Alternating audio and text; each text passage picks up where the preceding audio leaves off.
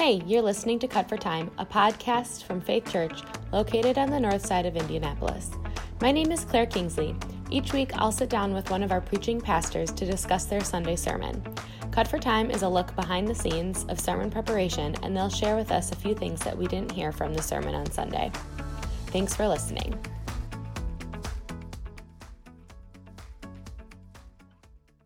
Okay. Hey, Bob. Welcome to Cut for Time. Have you done one of these with us before?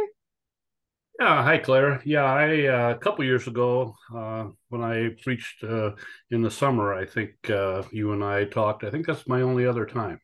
Okay. Um, well, uh, we've already talked a little bit about some things that you're looking forward to being able to share with us. So let's dive in. Um, you got to preach from Acts chapter 8, verses 26 to 40. And why don't you give us just an overview of your sermon from Sunday? Yeah, well, we're continuing on in the series. And so far, we've seen uh, mass conversions where Peter preached and Philip preached, and a lot of people came to Christ. Uh, starting with my sermon on Sunday, and then for the next two weeks, uh, Luke is now sharing with us individual conversion stories. So, in my passage, it was Ethiopian.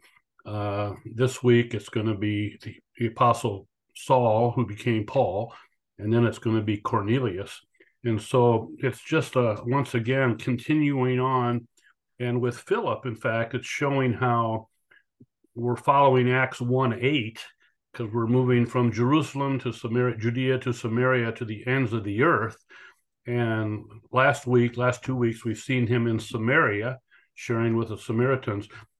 Well, in, in those days, Ethiopia was considered the ends of the earth. They they talked about Ethiopia being that. So we're just kind of seeing how Acts 1 8 serves as an outline for the whole book of Acts. And now we're actually starting to reach out to people who are going to take it outside of not only Jerusalem and Judea and Samaria, but outwards out to the country and, and into the world. So it, it's uh, just a stepping stone again of showing uh, how we can share the gospel and especially crossing cultural lines because he's crossing last week he crossed samaritan lines now he's crossing uh, ethiopian a person from africa a person of a different color a, a, different culture, and so the gospel is now moving out into other cultures too. Mm-hmm. Thank you, um, Bob. I feel like the sermon was like tailored just for you. Like the pastors saw the passage that need to be preached, and they were like, "Who's going to help us with this?" Bob. It's going to be Bob. Or was it just like totally spirit led? I mean, like I felt like it was meant to be preached by you. Well, it, it was kind of both. I mean, back when Joey was starting the series, he said, Hey, I'd like to get you in the pulpit during the series. Do you have a particular passage? And I did pick this passage. Oh, okay, okay. Uh, because, and I said, Hey, if that's available, I'd, I'd love to preach on on Philip and the Ethiopian. Okay, that's great. And it timing worked out really well because um Joey was out of town, so that was a helpful way for you to be able to step in, like a practical way for you to be able to step in as well. Well, at, at the time, I didn't, he and I, I don't think realized that this was going to be during the main push for the new e-shift program and it fit perfectly as yeah. an application for my sermon to, to talk about the new e-shift program at our church.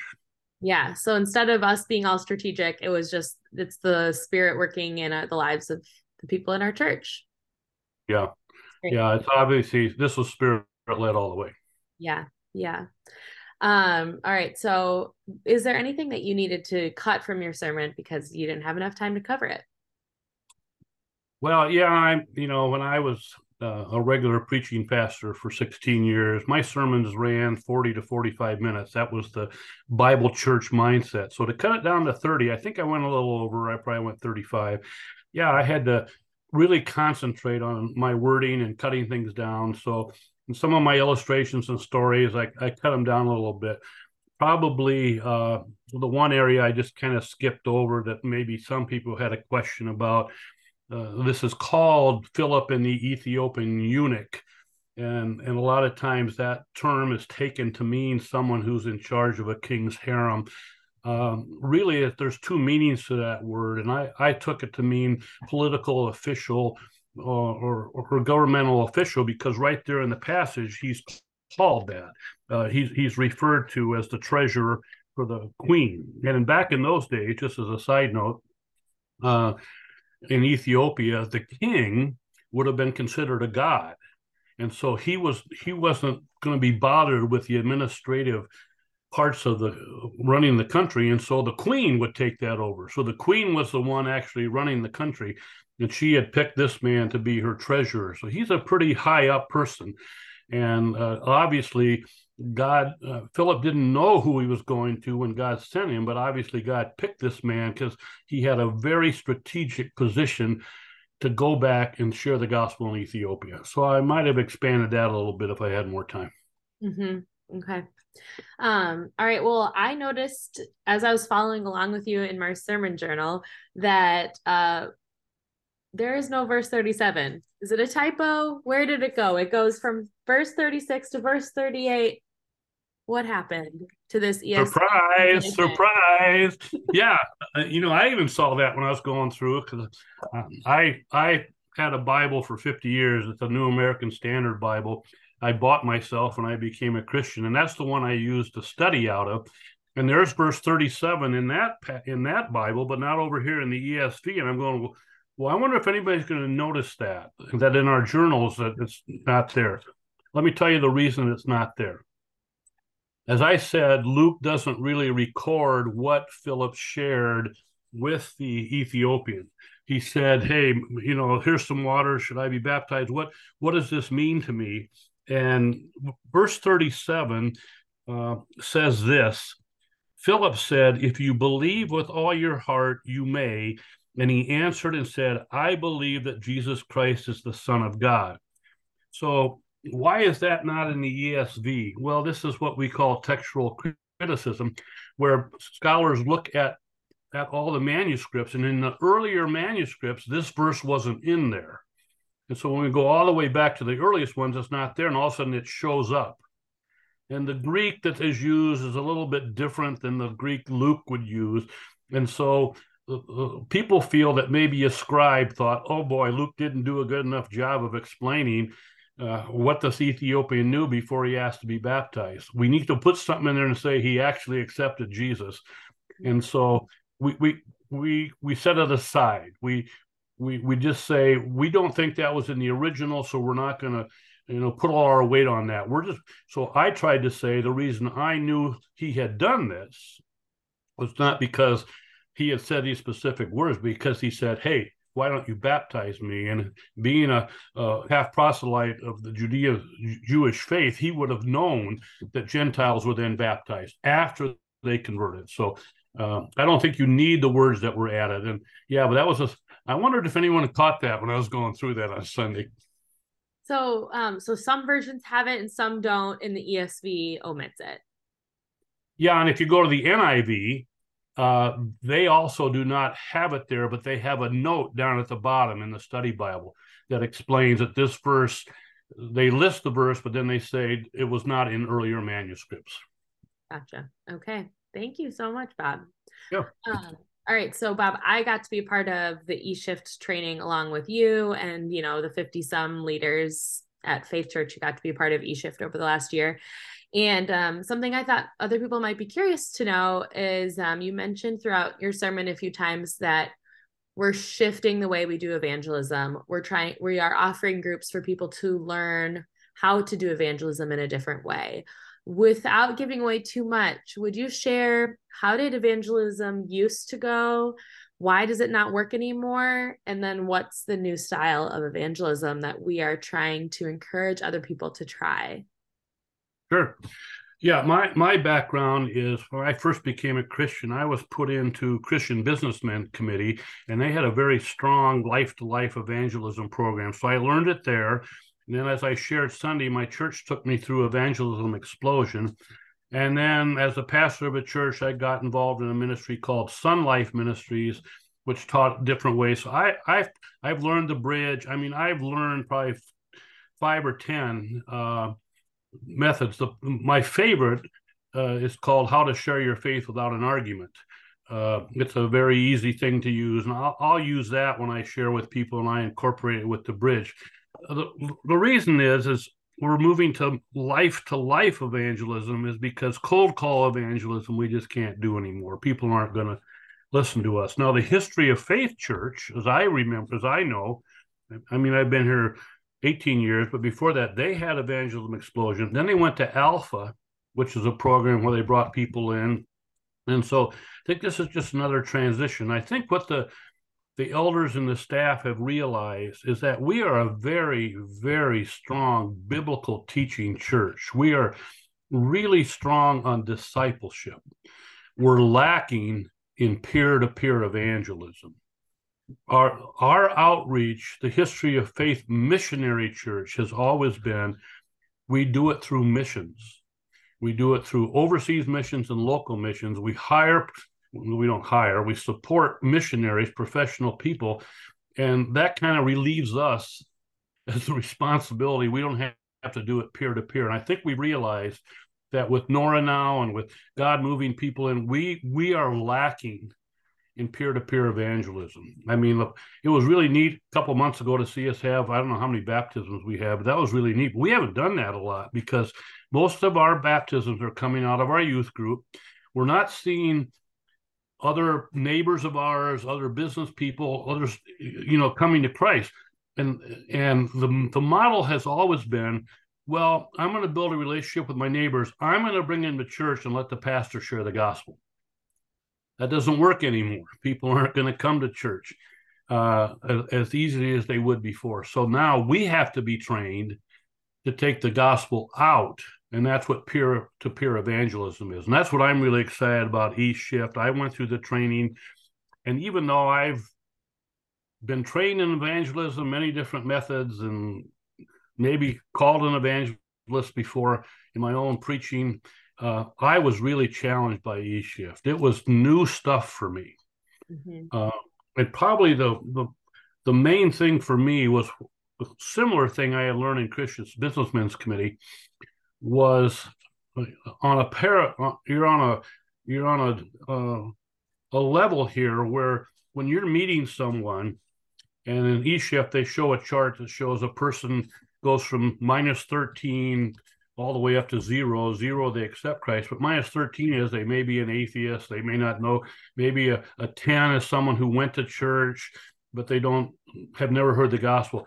Our job is to move every person we meet one step closer to the gospel. In other words, we may not be the ones to actually sit down and draw out the bridge and lead them to Christ, but the grocery clerk store, uh, yeah, the grocery store clerk or someone we see anywhere else at school or at work, instead of getting so freaked out about, oh, I've got to share the gospel, and if I don't do it right, no, my job is to be a witness in such a way that they see Jesus in me and I move that person one step closer.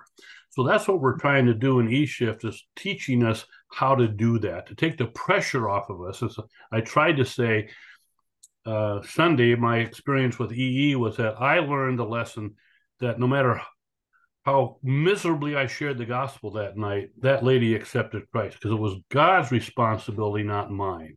So I think that's the most exciting thing. So now we're shifting into the second year of E Shift, where we're going to train whoever wants to sign up. And I think we have 10 leaders now that are have groups, life to life groups. I think when Joey gets back from Poland, he's going to really push that in the next couple weeks. And we're going to start these groups before Christmas and uh, run them 18 sessions uh, once a week for an hour and a half. And I'm excited. I've I've got a group. I've I've got one person already signed up. Of course, that's my wife. But um, uh, we're excited that we're going to work together and learn how to do friend to friend, life to life, peer to peer evangelism. Mm-hmm. I'm really excited to see what God does at the end of this year and then like years to come, how he multiplies this this effort. I'm really excited to see that. Yeah, you know, I shared that Sunday. I uh, whenever I have had the privilege of sitting in a restaurant with a napkin, drawing out the bridge, uh, sharing my life with others, and whenever I've said to them, "Hey," you know, they say, "What do I need to do?" Well, we need to pray. Would you like to pray? And they they pray with me to accept Christ. that's probably one of the highest honors and privileges in my life that I've been able to do a couple hundred times probably. Um, and there's no greater feeling. And I just I just feel sad for our people at Faith Church that are sitting in the pew that haven't experienced that yet.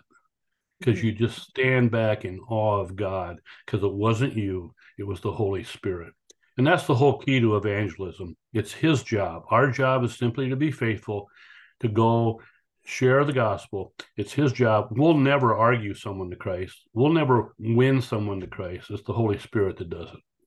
Yeah, definitely. And we may we may not know. Yeah. We won't tell heaven. And there may be people that come up to us in heaven and say, um, I didn't pray that prayer with you, but it was your life that served as a witness to me that drew me closer to Christ. And so you never know. You, you never know how what people are are how they're watching us and how they're judging our lifestyle as believers in Christ.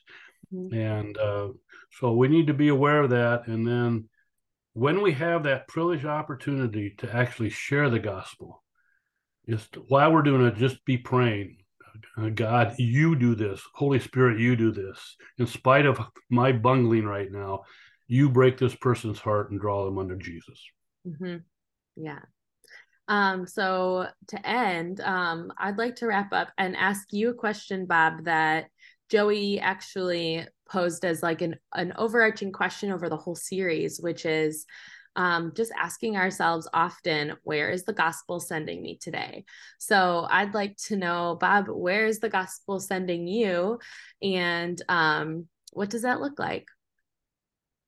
Yeah, I mean, the reality is, well, I'll give you an example. So, years ago, when I was a preaching pastor up Northwest Indiana, and we got involved in Sonlife Ministry, uh, I did an evaluation of my own life, and I realized that 95% of my time as a pastor was spent with Christians. I had hardly no relationships outside of the church. And so I made a commitment to the Lord that I was going to look for opportunities to do that. And in, in the next two months, he allowed me to lead 15 people to the Lord. And I just, it just blew my mind. And I realized they're all they're all there. They're there every day. But I'm so busy. I'm so busy with the church details, caring for the people in the church. I, I forget about the people who around me who need Christ. So in my life right now, and I retired uh, pastor, someone wrote and said back to me, they thanked me for my sermon. They said, now that you're in retirement, and they said slash refirement. I like that refirement rather than retirement. Uh, I'm looking at the community we've moved into uh, as my mission field. There's 90 homes here. We're mostly all over 60 years of age. And I purposely, even though uh, I don't enjoy it at times, got on the HOA board. I got on the board, I'm serving there, and I'm looking at this as my mission field. I want to be a pastor to these people. So I'm not knocking on doors, I'm not taking the tracts out, putting them in people's mailboxes. I'm simply trying to live in a way uh, to friend my neighbors, taking them cookies, you know, and inviting them over for dinner, playing cards, having barbecues, you know, just looking for ways that I can be a witness and then hopefully to take it deeper. But I'm taking it, you know, slow, one step at a time. So that's kind of where I am right now in my life because I, I've I've lost my pulpit. In fact, even when I set up my pulpit at home, Gene walks out of the room. Uh, so, you know, I'm I, am i am looking for ways to share my faith but for me, the, the hard part is when they say, well, what did you retire from?